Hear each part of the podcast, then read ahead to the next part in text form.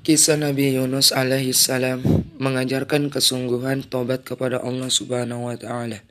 Doa Nabi Yunus alaihi salam saat bertobat kepada Allah ketika ditelan ikan paus menjadi salah satu doa yang terus diamalkan hingga saat ini. Nabi Yunus alaihissalam diangkat menjadi nabi dan rasul saat masih berusia muda, yakni 33 tahun. Yunus mendapat tugas menyiarkan agama Allah pada kaum Ninawa saat ini di Irak yang menyembah berhala. Ia lalu meninggalkan Syam dan menuju Ninawa untuk memberi peringatan. Yunus menempuh perjalanan panjang melewati gurun pasir yang panas gersang.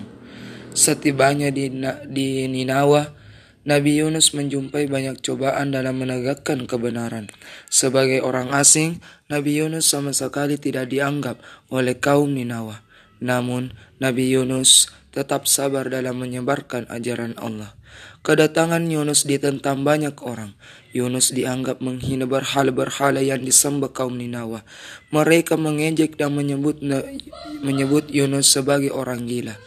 Setelah bertahun-tahun, kaum Ninawa tak juga menerima ajaran Nabi Yunus.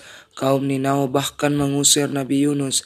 Hanya ada dua orang saja yang mempercayai ajaran Nabi Yunus. Mereka adalah Rubil dan Tanu. Hingga suatu saat, Nabi Yunus tak lagi sabar menerima penolakan kaum Ninawa.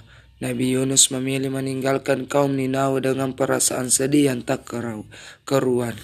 Saat pergi, Yunus berdoa kepada Allah untuk membalas perbuatan kaum Ninawa.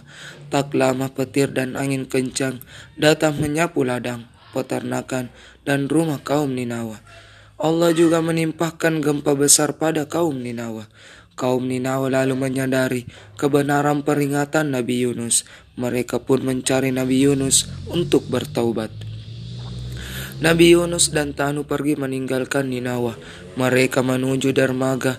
Nabi Yunus lalu menaiki sebuah kapal. Di kapal Nabi Yunus juga menyempatkan untuk menyebarkan agama Allah. Ketika berlayar, Allah mendatangkan awan hitam dan ombak besar di kapal Nabi Yunus. Badai besar itu membuat kapal oleng.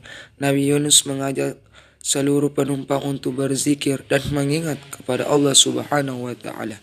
Nahkoda kapal lantas memerintahkan para penumpang untuk membuang barang-barang agar seluruh orang, seluruh orang selamat. Tapi setelah itu dilakukan, kapal masih tetap oleng. Nahkoda pun memutuskan untuk mengurangi jumlah penumpang. Mereka melakukan pengundian untuk menentukan siapa yang harus keluar dari kapal. Saat pengundian pertama kali, muncul Nabi, Nabi Yunus. Namun, sebagian tak sepakat karena Nabi Yunus orang yang taat. Pengundian pun diulang. Tetapi tetap saja muncul adalah Nabi Yunus. Nabi Yunus menerima dan menganggap hal tersebut adalah takdir yang dipilihkan Allah. Nabi Yunus lalu terjun ke laut sambil menyebut nama Allah. Kapal pun kembali stabil dan para penumpang semakin yakin dengan ajaran Nabi Yunus. Setelah terjun, Nabi Yunus terombang ambing di lautan bebas. Dia selalu berzikir mengingat Allah hingga muncul ikan paus mendekat.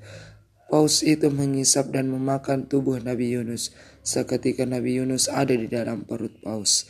Di dalam paus Nabi Yunus bertahan hidup dengan memakan ikan-ikan kecil yang ditelan sang paus. Di perut paus, Nabi Yunus merenungi perbuatannya. Di perut paus, Nabi Yunus menyadari bahwa meninggalkan kaum Ninawa adalah sebuah kesalahan sebab Allah memerintahkan Nabi Yunus untuk terus berdakwah dan tidak meninggalkan kaum Ninawa. Nabi Yunus lantas bertobat dan memohon ampun kepada Allah sambil beristighfar. Inilah taubat yang diucapkan Nabi Yunus saat di dalam perut paus. La ilaha illa anta subhanaka inni kuntu minal zalimin. La ilaha illa anta subhanaka inni kuntu minal zalimin. Yang artinya bahwa tidak ada Tuhan selain engkau, maha suci engkau. Sungguh aku termasuk orang-orang yang solim. Doa Nabi Yunus ini sesuai dengan surah Al-Anbiya ayat 87. Di perut paus dalam keadaan gelap, Nabi Yunus tanpa henti meminta pengampunan kepada Allah selama 40 hari berturut-turut. Allah lalu mengabulkan doa Nabi Yunus dan mengeluarkan Nabi Yunus ketika paus berada dekat daratan maka sekiranya dia tidak termasuk orang yang banyak bersikir kepada Allah nescaya dia akan tetap tinggal di perut ikan itu sampai hari kebangkitan. Firman Allah surah As-Saffat ayat 143 144. Nabi Yunus pun berenang ke tepian. Saat tiba di daratan, Nabi Yunus langsung bergegas menuju Ninawa. Setibanya di Ninawa, ia disambut oleh masyarakat yang sudah bertobat dan menanti kedatangan Nabi Yunus. Dari kisah Nabi Yunus terdapat sejumlah hikmah dan pelajaran yang bisa diambil. Nabi Yunus mengajarkan untuk tidak berhenti menyeru kebaikan pada berbagai orang walaupun mendapat penolakan.